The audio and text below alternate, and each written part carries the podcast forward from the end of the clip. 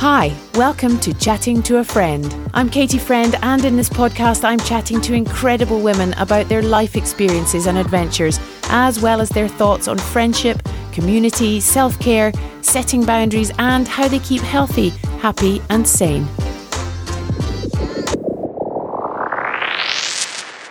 She was born and raised on a farm in the UK, and Squash Falconer is now a record breaking adventurer, speaker, and presenter. She combines her love of different sports and was the first British woman to climb and paraglide from the summit of Mont Blanc, having ridden there from the UK on her motorbike. She has climbed many, many mountains around the world, including Everest and Aconcagua. In 2013, she completed a 3,000 mile journey on an elliptigo, setting a new distance record for travel by elliptical bicycle. In 2014, she rode 3,000 miles through South America on a BMW motorbike, presenting an adventure travel documentary. And we discussed that in the show. She's super passionate about sharing her adventures. She has a really great outlook on life. And we actually discuss quite a lot in the interview, things that I've talked about with my sort of, I would call them my mountain guests before the freedom that you feel, the power within yourself when you've achieved something really great that you didn't think you could. There's so much in here. We talk about her becoming a mum.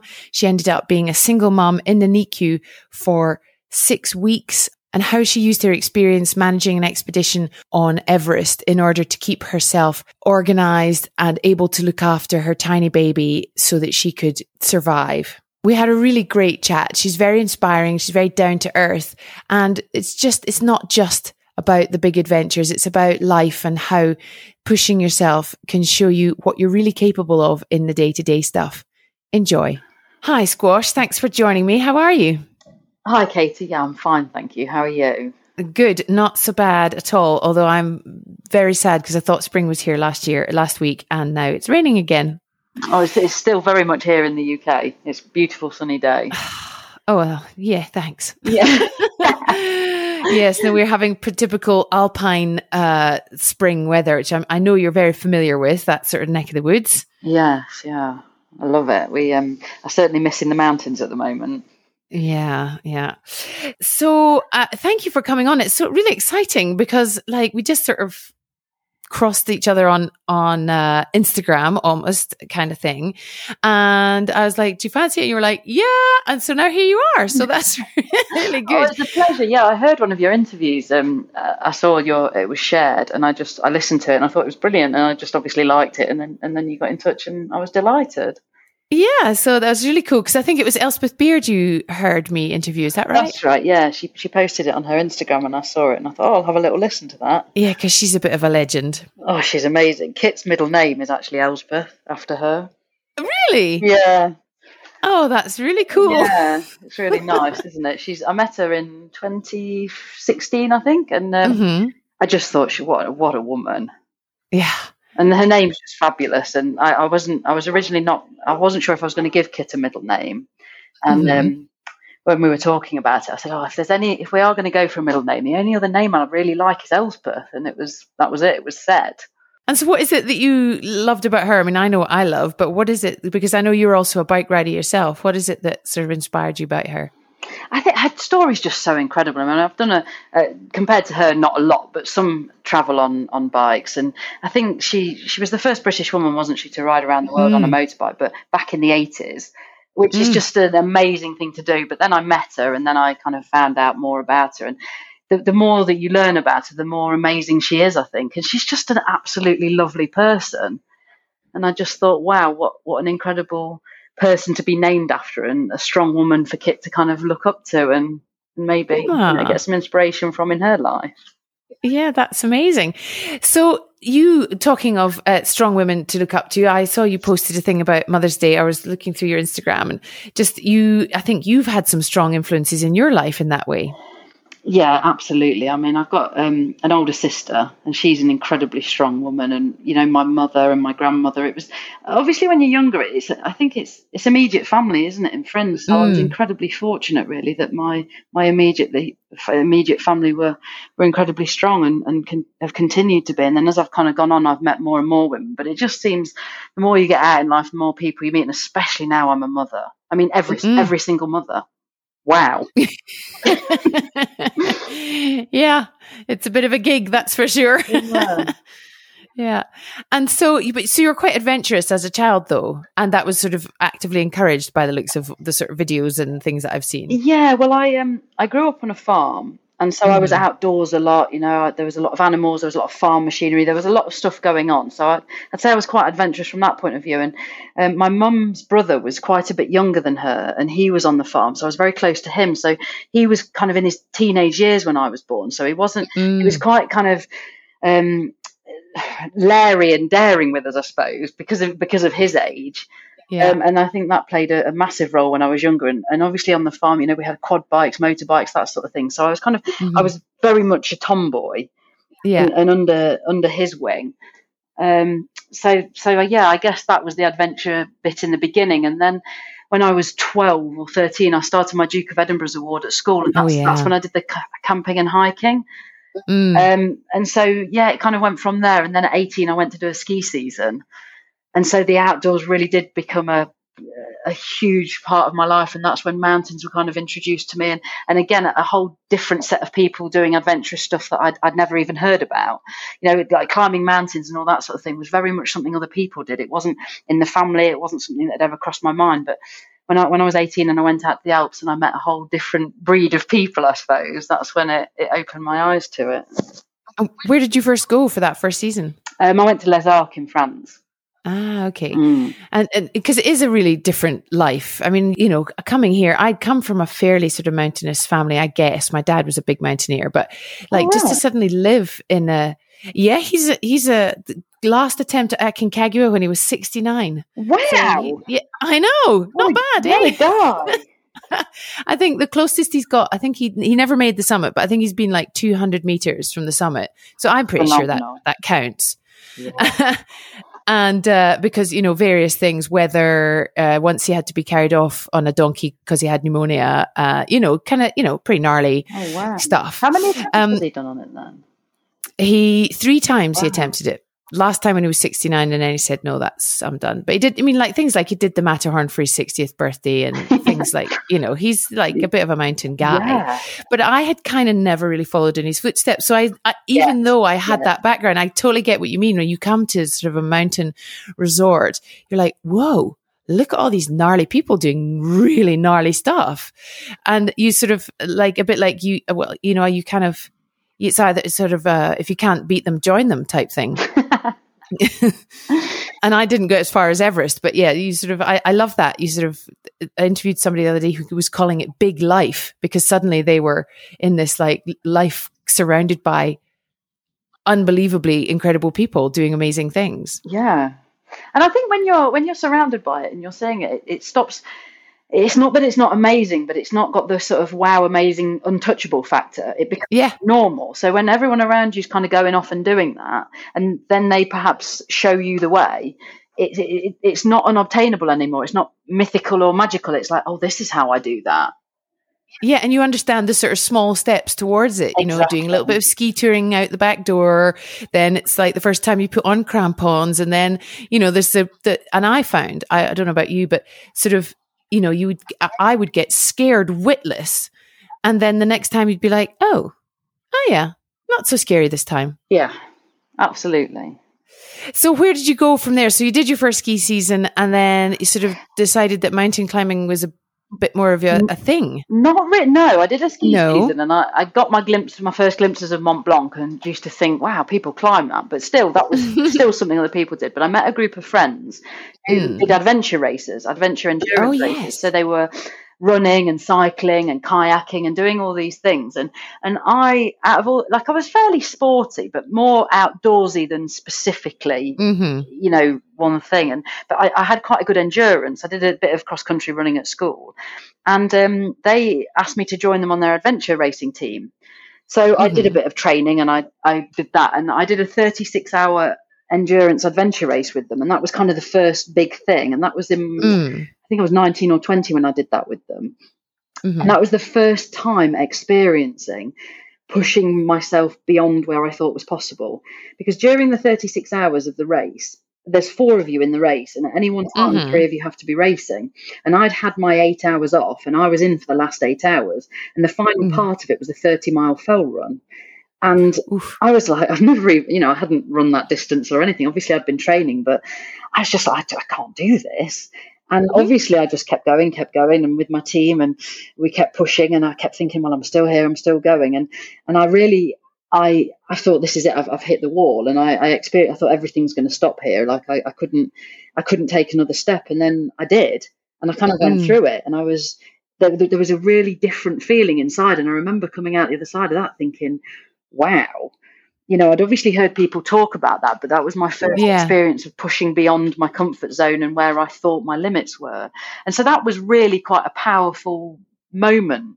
And then some months later, um, even a year or so later, I was with that same group of friends and they were, they'd already climbed Kilimanjaro and they were making plans to climb Aconcagua actually. Mm-hmm. And we were, they were chatting about it. And I said, Oh, I'd love to do something like that. And they said, Squash, why don't you come? And I was like, Well, I can't do that. And they're like, Of course you could. You, you've, you've got the fitness and we've got the skill. And you, if you're with the right team of people, you know, we'll, we'll help you and we'll make sure you're okay. And why not? And I said, Okay, then. So, so that was how it began. So I set off to climb Aconcagua with those guys. And that, and that was the beginning of mountains and it, it became quite a journey like not just Aconcagua itself but I mean how did it I want to come back, back back to the sort of where you've been since Aconcagua in terms of mountains but how did it feel? Because it's quite you know as I've said I have a, a second hand knowledge of Aconcagua. It's you know it's it's a it's a fairly dangerous one on the list. I think you know some people lots of people don't come back from Aconcagua. How did it feel? What were the challenges? What did it feel to get to the top? Um I think I was just I didn't I didn't really feel the danger of it. I mean, obviously, mm. I, I, hmm. took the risk seriously. So because I knew about the risk, I I kind of prepared myself, and and I suppose I felt safe because I'd prepared for that, if that makes sense. You know, I did a certain mm-hmm, amount mm-hmm. of training. I, was going with the, the, team that I was going with, um, and I was just I was excited about it. And I think the other thing was I didn't put any pressure on myself to reach the top because I was fully aware that a lot of people don't through no fault, mm. fault of their own. It's it's uncontrollable. You know, it was it was always a bonus if you got to the top. Mm-hmm. And I mm-hmm. was just having such a great time with my friends. You mm-hmm. know, I was so excited to travel to South America. Yeah. Um, and to go to the mountain. You know, it was a it was a whole new experience from that point of view, and the gear, the equipment equipment. You know, the hike into the mountains, massive. It's absolutely beautiful. And I was very much taking it one day at a time and enjoying myself. Mm. And then I, I, you know, I was doing quite well on the mountain. And I was just, I suppose there's a, I, I was confident in my ability and I was listening to myself. And then, then things did get quite tough, but I I was never on my own on the mountain. And one, one, it was on the summit push, on the morning of the summit push. Mm. I was absolutely exhausted. And I remember kind of stumbling to my knees a bit. And I just thought, this is, you know, I'm so tired and, and I'm, I'm so cold. And, but this actually feels really comfortable just here. So I kind of snuggled up on the side of the path. I say snuggled up and it was all rocky. I yeah. closed my eyes. I just, I just felt this unbelievable comfort. And I thought, I'm just going to go to sleep. I'm just so oh, no. So one of my friends who I was with slapped me around the face. She um, she she like shook me. She gave me some water, some food. And she was like, "You can't sleep here. You can't sleep here." And I was like, "Just leave me. Just leave me. I'm fine." And she kind of brought me around and snapped me out of it. And, wow. and I set off again. But yeah, that was a real kind of you, you know you can't do that on mountains. But I was no. like, "I'm tired. I'm going to have a rest." And obviously I was with my team, so I didn't stop. And they got me going again. And then and that's when I you know I really pushed. And and that last part, the summit was tough. And it was you know there, it was windy. It was cold. It was all those things. But but just one step at a time. And then, and then the kind of the summit was in sight, and we were within our kind of turnaround time. And and I started to realise we're going to make this, and I just had to mm. pace myself, and well, the team were pacing me really, mm-hmm. and and it was just it, it was amazing getting to the top.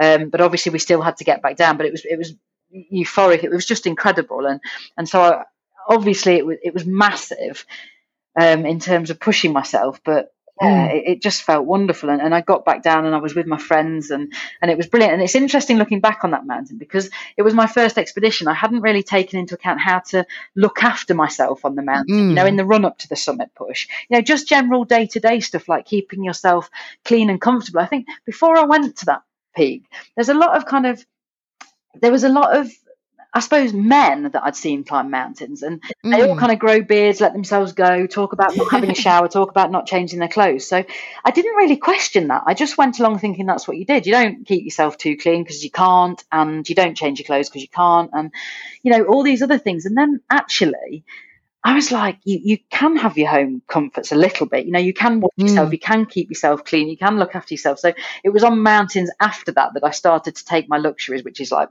multiple pairs of underwear. You know, mm-hmm. I was I was cleaning myself, I was looking after myself, and and I actually realised that there's a better way to do this. And what difference does that make to your overall experience then? Well, it just made a huge difference. You know, when we went to the next mountain after that was Muztagh Ata, and there was one particular day we were all hanging around at base camp, and it was really funny. We were all discussing how many pairs of underwear we'd got, and everyone was like four, five, six, and I was like, "Yeah, I've got 28. and they were like, "What?" I was like, "28," and this, this guy to me said, "What do you think you did?" I said, "Well."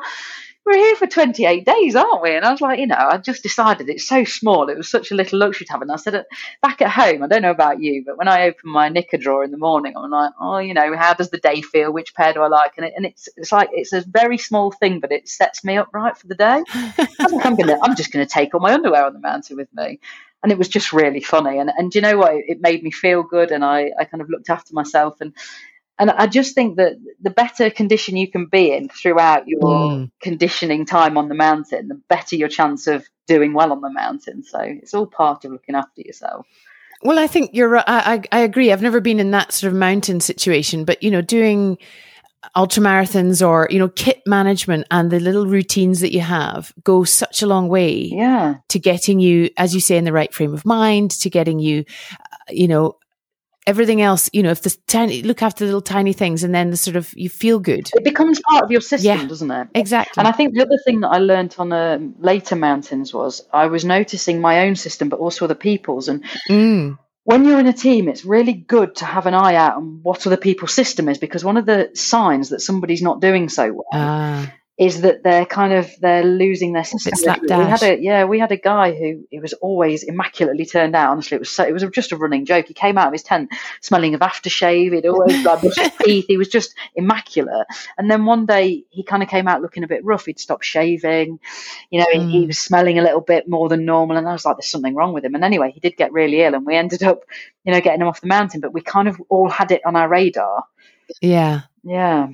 That's interesting, actually, because uh, funnily enough, I met my husband uh, doing an adventure race. He was racing, and I was support crew, and he was oh, racing. I, yeah, I didn't know him, but uh, we were introduced by my oldest friend, and I'd known her my whole life, and I was we were about thirty at the time, and it that it's that's when I knew something was got up with her because she, you know, is always when, from when we were kids was always the first out, up, done, right, mm. let's do this, that, and the next thing, everything organized, da, da, da, and she just started like, oh, I can't be bothered, and I don't really want to eat, and uh, and I was like, whoa, something is really wrong, and sure enough, I had to like put her to bed and like yeah. yeah. anyway so no that's a really good i'd never really thought of it like that but it's only when you said that I, that gave me a flashback sometimes we do things and we don't even know we're doing it like yeah i think very i mean in everyday life subconsciously we do get used to what people do and we do pick up on those things but it's only mm. on reflection that i kind of pull it out and, and kind of put words to it yeah, no, no, it's it's a really good point. Uh, because I was discussing with somebody the other day about um, starting. Uh, so I've just started training my training for the Marathon des Sables next year, and uh, I was saying to her with my coach, one of the things that I really want to get to grips with is I know that when I'm tired, I get stupid.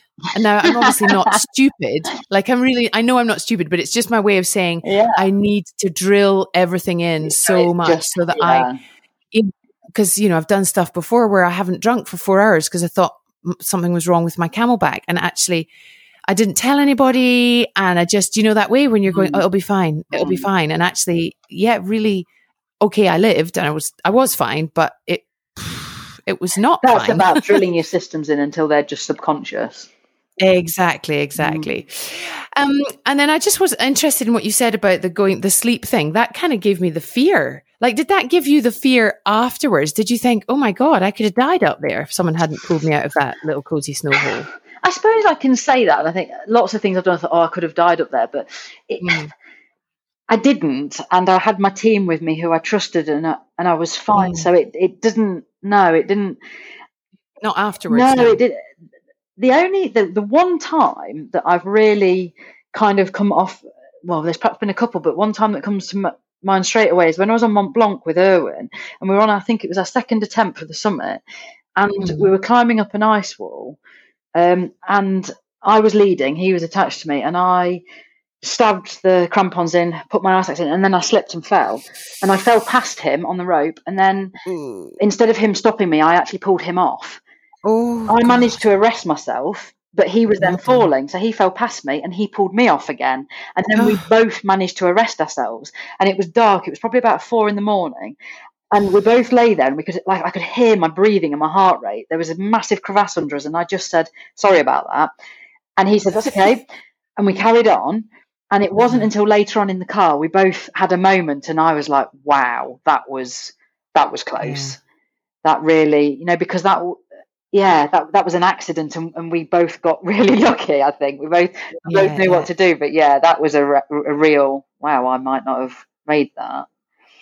Yeah. Well, amazing that you've actually, you said you had a couple, but that's the one that springs to mind. Amazing you've not had more given what you do. But then I was, um, I interviewed for the podcast a few months ago, Geraldine Fasnacht, who I'm sure you know or know of the, the, the, the she's a world champion, former world champion snowboarder, um, Right, wingsuiter, first woman to wingsuit off, um, the Matterhorn and stuff. Yeah, And she talks so differently about her, what she does to how I imagined it. Mm. And uh, let me explain, like she talks about it, i as in it's very much for her, not about adrenaline seeking. It's about communing with nature. It's about feeling, she gets, says she gets the f- same feeling from her wingsuit as she does with the snowboard, you know, going with the air or the snow. And I wondered how, you know, because you do a lot of adrenaline filled stuff and too much adrenaline is not brilliant for you. And I wondered how, how that related to you, how you thought about that. I think when you asked me that question about you know. D- d- I- It wouldn't be healthy to go into everything I do thinking I'm going to die doing this because obviously every time I paraglide, every time I ride a motorbike, every Yeah. time I climb a mountain, there is that very real risk. But I don't. That's not what I'm thinking about. I'm thinking about the Mm. freedom and the sensation and the feeling. And I suppose that I- I've done quite a lot of those things. So it, it's not that the adrenaline isn't as big, but it isn't as overwhelming because I'm Mm. quite used to it. And actually, I use I use it a lot of the time to really focus me. So, you know, when I'm when when everything starts picking up, the fears picking up, the adrenaline's picking up. Just before when I'm on takeoff with my paraglider, for example, Mm. I'm not thinking, oh, I'm going to die, I'm going to die. I'm thinking, right, focus, squash. And I've got, you know, my heart's racing and it just, it focuses me like a laser on what I need to do. And in Mm. many ways, I think if I didn't have that, that's when I shouldn't be flying. That's when I shouldn't be doing these things because I'm be- Mm. being a bit lax, you know, taking it for granted a bit. So I kind of try and use it in my favor to, well, I, I don't try and use it. That's what I actually do. That's what I notice that Yeah. I do. Um, but yeah, it's not, it isn't about, I don't say like, oh, I'm going after this, I'm thrill seeking, I'm doing this. It's about experiencing those incredible feelings that I tap into when I'm doing these things. And it is about, um, it's about feeling this incredible freedom and strength within yourself and just experiencing how beautiful and wonderful and amazing everything is. And Mm. And almost you know you, i mean it, it kind of it sounds a bit hippy dippy or woo woo when i'm sort of saying it down here you know sometimes when i talk about my emotions when i'm climbing high you know it's it really when i was on everest I, I talk about coming down from the summit and if i think about it hard enough i could get really really quite emotional because there was Mm. nothing else like i always said you know with with my mountaineering and, and with any sport particularly you, it's a physical thing then it becomes a mental game um, Mm. and then beyond that, I tapped. I realised that once that had run out, there was a next level, and it was emotion. And mm. I'd on Everest, I really found that because physically I was exhausted, mentally I was done, but emotionally, all of a sudden, it just kicked in, and I just felt this overwhelming love for the people who loved mm. me back home and the people that I wanted to get back to who I loved. And honestly, that is what brought me back down. You know, that is what gave wow. me the next steps. So it's it's a and, and I think to be able to you know, whenever I paraglide, whenever the, from that moment of taking off, it is such a amazing, wonderful experience. And you know, when I'm when I'm on a motorbike and, and you accelerate, I always think like the naught mm-hmm. to thirty is my favourite bit. That feeling of being out in the elements and, and accelerating, it's just it's just amazing. I love it. I totally love it. And you've you've used the word several times, the same word that she used, the freedom. That's exactly the word that she used. Yeah. And that just that feeling of just sort of, you know, again, a sort of slightly cliched, but the natural high. It's just that oh, I could do anything. And I felt it. I felt it, you know, as you say, when you have, you feel like you've got nothing left to give. Mm. And yet, you know, I remember coming, doing the Patrouille des Glaciers, you know, the, the, the ski yeah. mountaineering race from Zermatt to Verbier. And I'd always, I'd wanted to do it so that I could run the length of Verbier, my home resort with my kids. Yeah. holding my hand and and I and I came to uh, end of the ski slope and I could barely stand up in my boots. I was so done. And, and there were my kids waiting and I still had a kilometer to run down the road and just, and I was broken. I was physically and as you say, mentally absolutely broken. Mm. And yet I just, I was, I'm doing it. I'm doing it. I'm doing it. I've done the thing I've been visualizing for 10 years. and there's my kids. And then everybody, it felt to me like everyone I knew was out cheering and roaring. And then when I look at the pictures, like nearly everybody had gone home because we weren't exactly fast. But, but I love that. I hadn't really thought of it like that. But I, and now that you say it, I'm like, yep, I recognize that. And I think the other thing is, is like life is so full of stuff, and it all seems really important, and there's so much going on, and you're so busy, and it can there's a lot of pressures. And the thing that I love about the sports that I do is when I'm doing them, I ha- I can't afford the time or space to think about anything mm, else. Yeah. So it, it simplifies everything, and it and it's and it's really a wonderful thing to just i've just got to focus on surviving. Yeah. and that's you know that's the goal. And it takes away everything else. And it gives you such an amazing perspective on what matters and what doesn't matter. Yeah. and and and also you know like in everyday life we start worrying about what people think or oh, I haven't done this I haven't done that. And then to have something that takes you out of that and show you what's really important i think just gives you a really kind of grounded calming feeling. Mm and allows you to get on with your day in a different way. Do you ever feel it's like a meditation in ways? Do you know what I mean by that? Mm, because I- definitely, yeah. When when I'm like when I got my head down and I'm in the mountains and I'm covering distance, it's absolutely a meditation. Yeah. Just because I feel yeah. like I, absolutely hate rock climbing, even though the fact I've, I've, done it for quite a long time. I've now finally hung up my boots because it, it just fries me too much. But the only thing I used to get out of mountain, uh, of rock climbing was that, that while I was on the rock, I, I didn't think about anything else. Not yeah, a single, like not even on purpose. Like there was only, yeah. th- there was nothing else could get into my brain because I was like, I'm going to die. I'm going to die. that I'm exaggerating, but I used to come off the rock going, well, I'm fried, but wow, I feel yeah. like this weight has gone in some ways because you just like your mind is emptied of everything. Um, so I was, oh gosh, so many things. So good.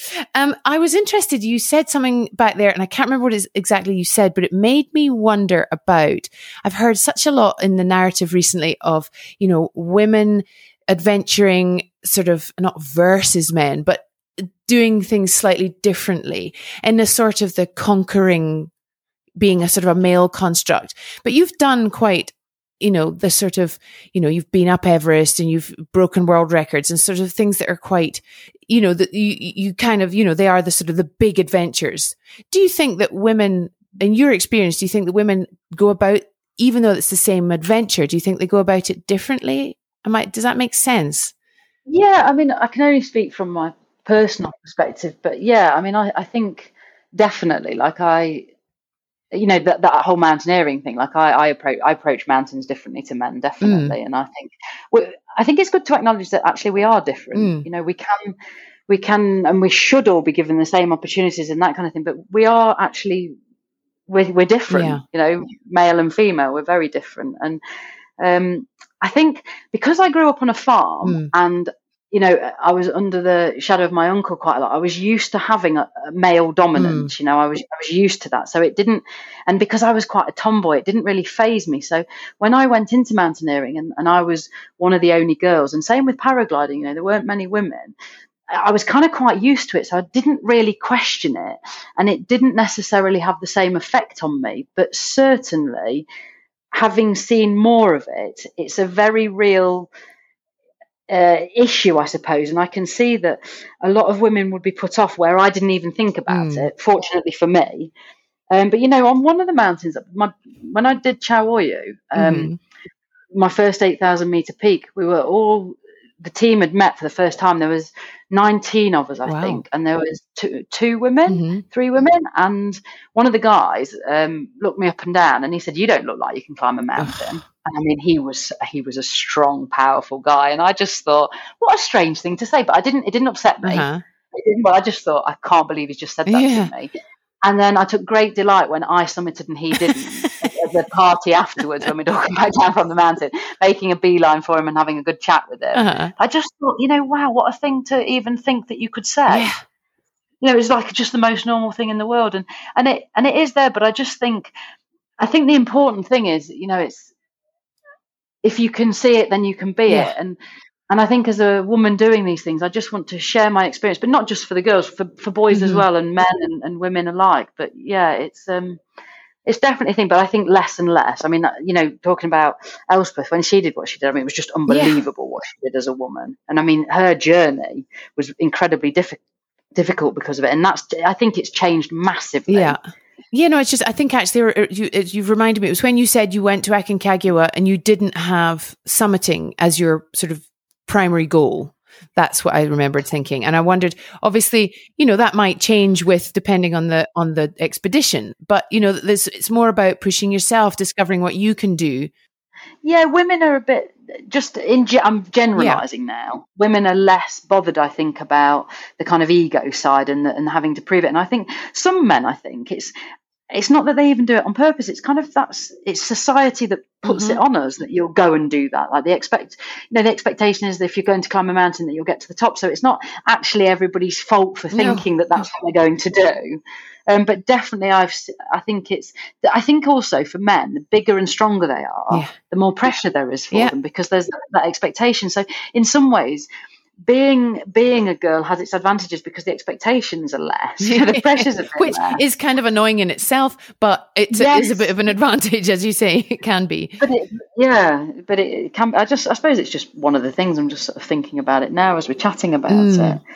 it. Um, because I was wondering. Uh, because sometimes when people listen to my podcast, they say to me, "Oh, I can't really you know, I all these amazing sporting women. I mean, it's really amazing and all that, but it's not something that I want to do or it's not something that I think I ever could do. Like I don't get what drives them. And I I am always kind of at pains to say I'm not just interviewing these amazing women because they've done all these amazing things. It's it's to show that whatever you want to do that's amazing, can be amazing. Am I making any sense at all? And I think it's something I read in your website as well that, you know, mm-hmm. people don't have to climb Everest or row the Atlantic or do, it's just oh. whatever is something that floats your boat exactly just just do it and do it with passion and find the thing that you love if you can because it's fantastic like quite a lot of my friends are just not into this sort of thing at mm-hmm. all and they talk about having a nice nap and a piece of cake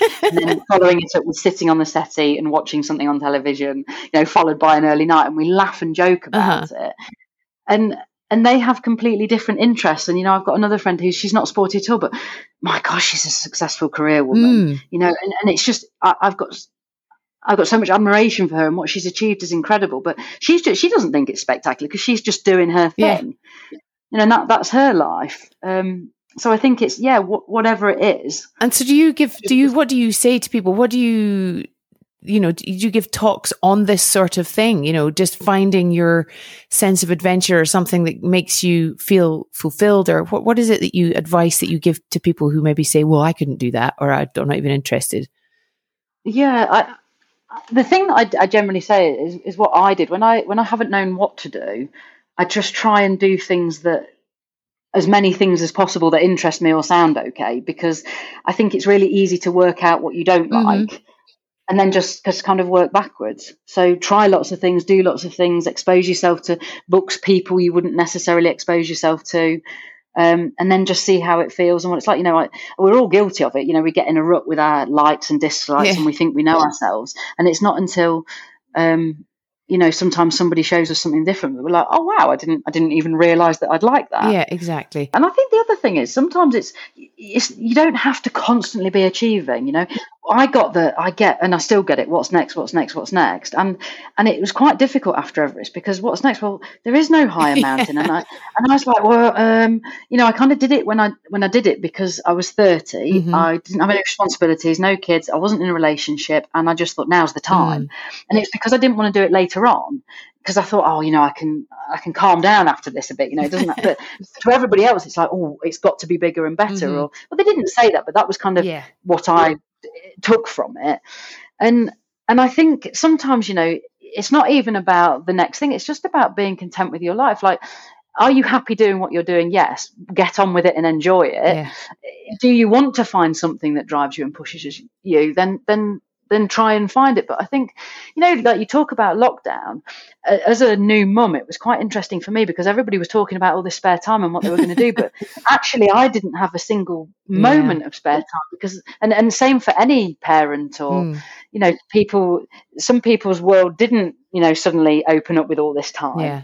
So actually I just kind of carried on doing what I was doing, but it was made a little bit more difficult because obviously things were so limited. Mm-hmm. Um, and I just think you know, I, one one of my other friends, she's not really. She did a lot of stuff when she was younger. She was a world champion when she's eight. She was eighteen, wow. and she's so comfortable in her own skin. And you know, people sort of say things to her about, "Oh, what about this? What about that?" And she's just like, "Yeah, I just want to have fun and laugh as much as possible." Mm. You know, her, her, main aim in life is laughing as much as possible. And I just think, what a brilliant thing to aim for yeah. and to be doing. No, you know, I, I I love my friends and I love having a good time. And I think sometimes you don't have to climb mountains or swim oceans or learn a language or do no. anything as long as you know if you're okay and you're a good person you're happy and you love people or you know whatever whatever it is then then then just enjoy it and or try to and I think that we all have seasons, don't we? You know, I think I think it's quite it's quite healthy to think of to think of life like that. You know, there's a time when I got um, this this lady that I know. She had this amazing enterprise business, and um, it was she she created this um, it was a house that she owned and she turned it into mm. like a therapy center and she did loads for the community and in the end she had to close the doors because she'd spent all her money and it hadn't made the money and i, I was like as a mm. business looking at figures purely figures it had failed and she wrote a book about it. And I remember reading the book and coming away thinking it was just so amazing because she talked about it as, as a beautiful apple tree that had blossomed, given off this beautiful fruit. People had enjoyed the fruit and eaten it. And then uh, the tree had kind of, it had, it had died and rotted and gone back into the ground and would become something else. And I thought, and she said, you know, it doesn't always have to be that next yeah. year there's a bigger harvest and a bigger harvest and a bigger harvest. Like things have their season and they do good and then they move on. And I just thought that is really important and good that to know. Brilliant like you know sometimes like i'm constantly pushing and i'm constantly wanting to be better and actually you know like we have a winter everything goes to ground it doesn't look beautiful it doesn't look amazing you know and sometimes we put on a bit of weight we don't feel great and then spring comes and, and we find the spring in our step and we become better and i have to yeah. remind myself of that a lot you know we, we, we have seasons and we move through things and sometimes we're motivated and sometimes we're not and, and sometimes it's not a week or a yeah. month it can be a year or two and and it's it's really I give myself a break in that way, and I think that's quite helpful. That is helpful. And has being a mum has that changed, or has that uh, sort of uh, exacerbated that? If that's not the right word, but you know, a mum, a new mum, and a new mum in lockdown has that sort of kind of enforced a little bit of that. yeah. You? I mean, it's. I mean, having Kip has blown my world to pieces in, in the best way, but spectacularly. Mm. You know, so much change. I mean, I, I always imagined myself being the kind of pregnant mum that ran up until the moment I went into labour. And I don't, I don't know if you know, but I, I was um, I had a few complications and I ended up being put on bed rest. Ah, yes, quite early on. I saw that, and and she was born then, very early. And then she came two months Oof. early, and and you know, so I kind of I got pregnant my work stopped because obviously my work was going out doing all these things, and you know I was I was on bed rest. Then unfortunately, the, my partner and I separated, and lots of things happened, and so so many things in my world mm. changed and it was so much to deal with. And I, I literally, I thought to myself, Squash, you've climbed Everest. You've got to see this as like an expedition and you've just got to knuckle down. What have you got to do? You've got to survive. Right. What does that entail? And, and for the first six weeks of her life when she was in hospital, I literally got through it by viewing it like an Everest expedition. Wow. It was like, you've got to look after yourself because you've got to be all right to look after her. Mm. And, and I had my routines and my systems and I suppose when I came out, there was there was a lot of moving and, and all sorts of things going on. But I, I, just I've had to really knuckle down and and just get through mm. and and do that. And you know, people are asking me what I'm doing. And well, I'm I'm bringing my daughter up. Yeah. You know, it's, it's, full on. It's everything, and I'm putting everything I've got into it in the same way I would have done an expedition. Mm-hmm. But it's it's just it's it's wonderful, and I, I adore her. It's just a completely different type of of yeah. I mean, that must have been really that must have been very hard you know, it sounds like you coped admirably, but that was an understatement. I can I can honestly say Everest is a complete walk in the park. And when people think I'm amazing climbing Everest, I say just look at every mm. single mother on the planet. They're amazing. well, yeah, well, not every single mother on the planet has to spend six weeks in an NICU. That's uh, that sounds like a very uh, tough gig, I have to say. And so, what's is there next? Is there? I see you're talking at uh, speaking at a, a, a festival. Is that right in September? Mm, yeah, I'm really excited yeah. about that. Actually, it's my first kind of booked um, talk that's actually outside with people. Yeah, I can't wait. It's um Well Energy Festival. It's the beginning of September. It's a new thing. Mm-hmm. It's a um, it's over a weekend. And you buy a ticket basically, and you can get access to lots of different speakers. They've got yoga tents. They've got it's a family thing as well. Mm-hmm. They've got food, music, all kinds of things. And where is it? Um, it's down in Oxford. Mm-hmm um, if you go onto my Instagram, you can you can find links to mm-hmm. it. Um, it's all on there. Uh, but I'm really looking forward to actually going and speaking at it and being there and seeing other speakers and seeing other people. I'm going to take Kit with me. And what's the sort of thing you'll be talking on? What What is your theme? So I, I tell my story. Mm. Um, I talk about basically how how it came that I, I climbed Everest and and things that I've done along the way and, and lessons that I've learned really. And then mm-hmm. I, I kind of tailor it and tweak it depending on who I'm speaking to, whether it's a school audience or a corporate audience and, and what age and that kind of thing. Yeah. But obviously my, my story is my story and that, that yeah. doesn't change. So yeah, I just I share my journey. Amazing. And how did you go? And we kind of skipped through a whole world of amazing things there to this, but how did you go from then, you know, sort of climbing Everest to ending up riding your bike through South America, making a documentary and stuff. And when did it become like a living or your your job? How did that come about? Did it just um, gradually you think, oh yeah, I'm quite good at this? Yeah. So no, no, I didn't think that. but I, I kind of, I t- a lot of people were sort of saying to me, oh, you should do this, you should do that. But I didn't really know how. I didn't know how to do what I was doing as my passion, turn it into a living. Mm. And, and, when I first started climbing mountains, I was working, I was doing ski seasons in the Alps and I was funding it all myself. And then I started to work with a sports photographer. I was, I was working in a bar one ski season and, and the photographer was staying at the hotel and he said, um, I need, um, a model on the mountain to do a shoot with. Mm-hmm. And he said, and I was free in the day because I was working in the bar at night. So I went out with him and he said to me that I could use the photos that we'd taken. I couldn't, I couldn't have the rights. I couldn't have them published, but I could use them if I wanted to try and get sponsorship. Oh. I thought, oh, okay then. So I, I, I took these photos that I'd, I'd taken with Dave and, um, I, I showed them to a few, it was Salomon and Suunto. I found out that they were both under the same umbrella in the UK, mm-hmm. and, I, and I approached them, and it, that's that's when I got my first sponsorship. I, I got kit because sponsorship has different levels. Obviously, the first thing is you get a discount on things, mm-hmm. then you mm-hmm. get the kit for free, and then you get paid to wear it. Mm. Um, so I kind of in that time I was getting the kit for free, which was brilliant. It was such yeah. a massive help, and obviously being associated with brands like Salomon and Suunto and Rab was was fantastic, and, and yeah. I genuinely loved them and wore them anyway. So it was it was an easy an easy sell for me. You know, I could yeah. easily talk about them and, and promote them because I, I believed in it and loved their products. Um, so that's how that started. So I was getting sponsorship, but obviously that's not a living.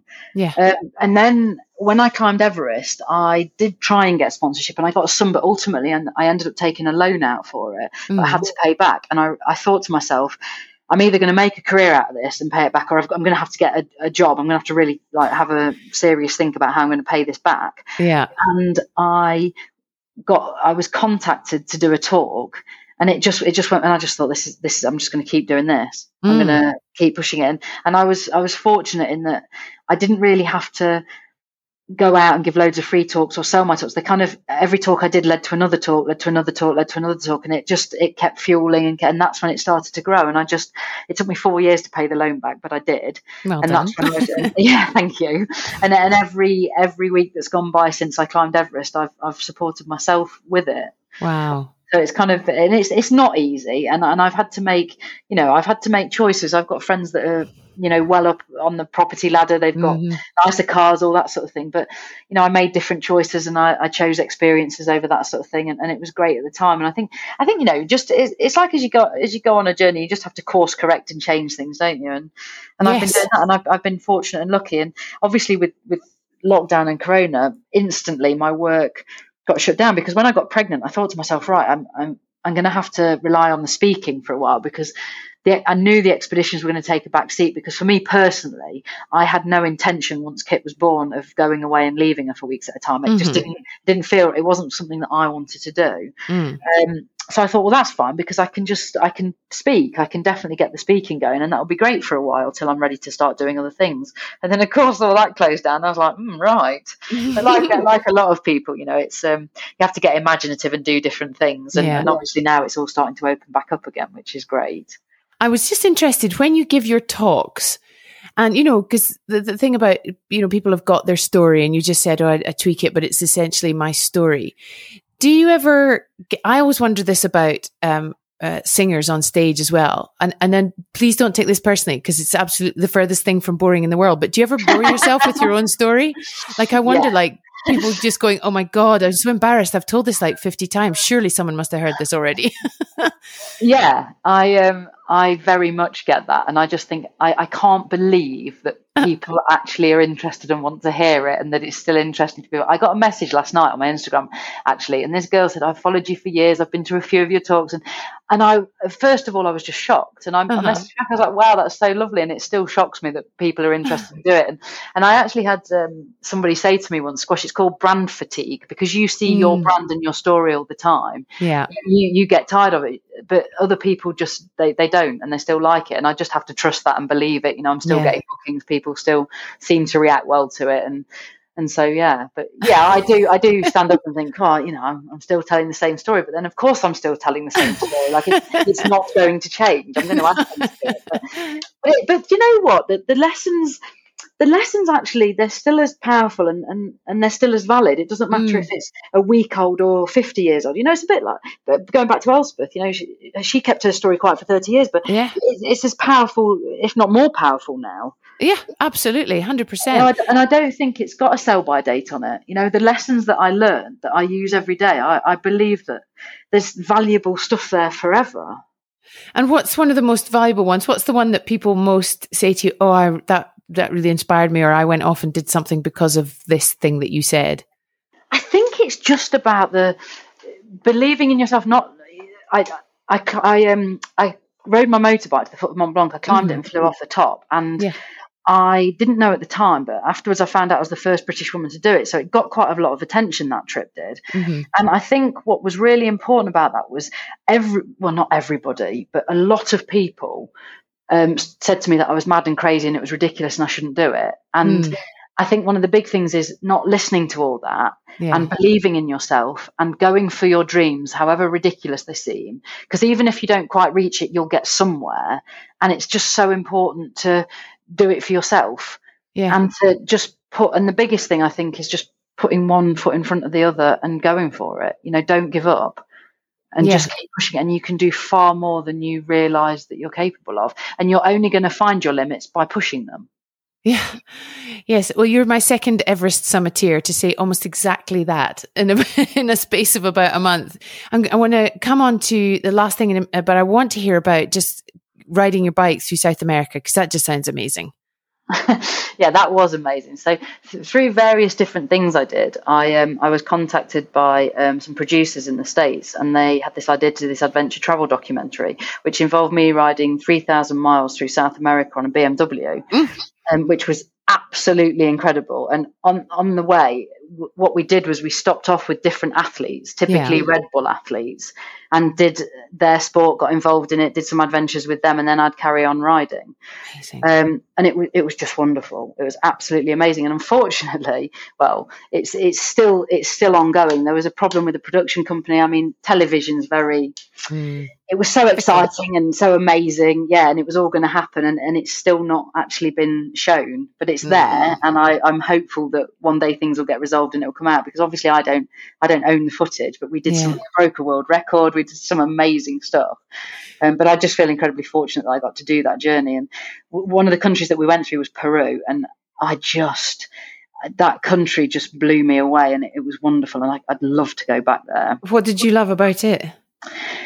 it was so magical and it was just a feeling. It was the energy, the people. It, I, I can't really describe it more than that. We were in Cusco and we were out one night and I just, it just felt incredible. And when we were, we were riding, we went, we went into kind of the out, the, the wilderness, I suppose, and we went and met a shaman Mm. Oh, shaman. I'm not never sure how to pronounce that. And and I had a reading with him, and it was quite weird because all the cameras were there and everything. But this guy, it just you know, I could I could feel it. Something felt like I'd never felt before. And, and he actually said to me, he he started his his thing with he said, Squash, you are actually freer than the word freedom.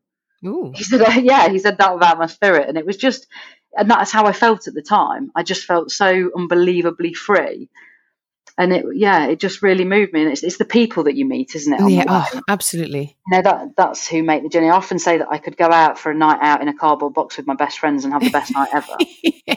Yes. yeah. Yeah. No it's so true. Uh, how one that sounds amazing. Well if it's any consolation um you know mark beaumont the around the world cyclist. Yeah. Well he cycled back into paris after breaking the world record what 2017 mm-hmm. and his his uh, documentary's only just been released about six weeks ago. Right. So have faith. Because I, I know he had similar frustrations of going, oh, the footage is all there, it's all there. And yet, like, I can't do anything about it. so many people who've said that, and you know, I'm, I'm actually still talking to the guys, at, and and I'm I'm hopeful that that things will come out because it was wonderful. It was amazing. Oh, it, cool. it, really was. So, um, so that, uh, oh, just amazing. I could talk to you forever. As the, at the same time I'm talking to you, I'm looking at your website going, oh God, that looks amazing. Oh God, that looks amazing. um, but I wanted to ask you, uh, you have set me a particularly amazing challenge, Katie. Tell us all about that. So uh, when you asked me to think about that, I thought, oh, this is this is really interesting, and I, and I thought of a few different things, mm. um, including climbing Mont Blanc. but then I thought, no, I've got, I've got, to be a bit. Have you have you climbed it actually? No, I haven't. But my husband is uh, on a mission. He's about six away from climbing all the four thousand meter peaks in Switzerland. He's about sixty into the eighty in Europe or something. Wow. And I said, I would, because one of my biggest regrets in life, I don't have too many, but one is that when my dad did his final Munro, he invited all the people that had asked, had climbed a Munro with him to go and join him for his last one.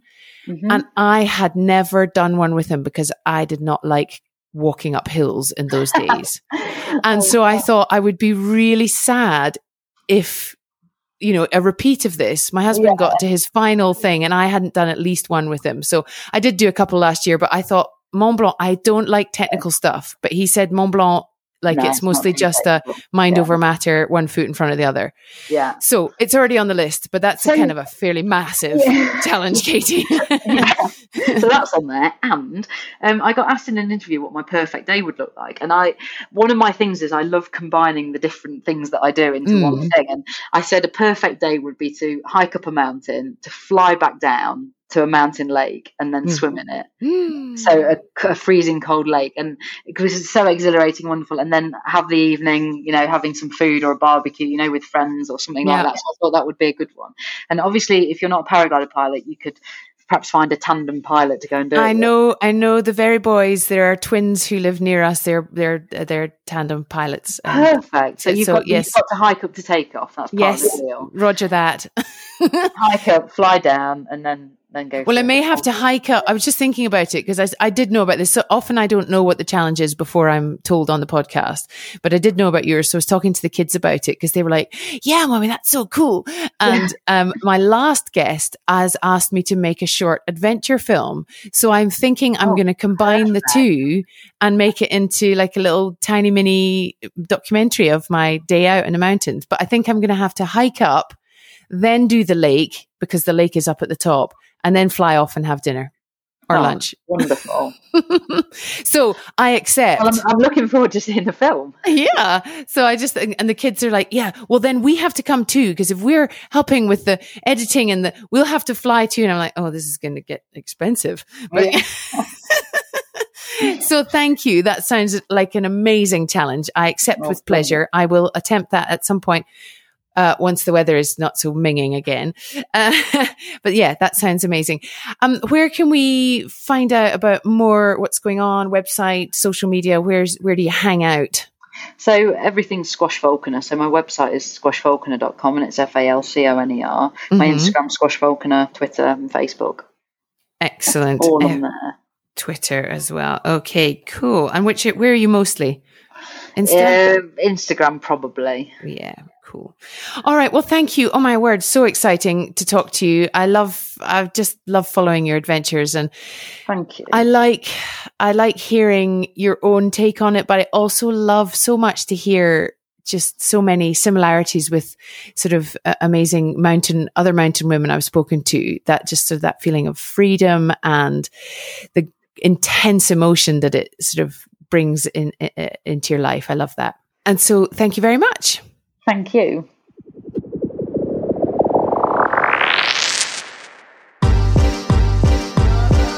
Thanks for joining me. I'll be back next week with another incredible episode of Chatting to a Friend. In the meantime, please give us a follow on Instagram, Chatting to a Friend, for all the latest news. Bye bye.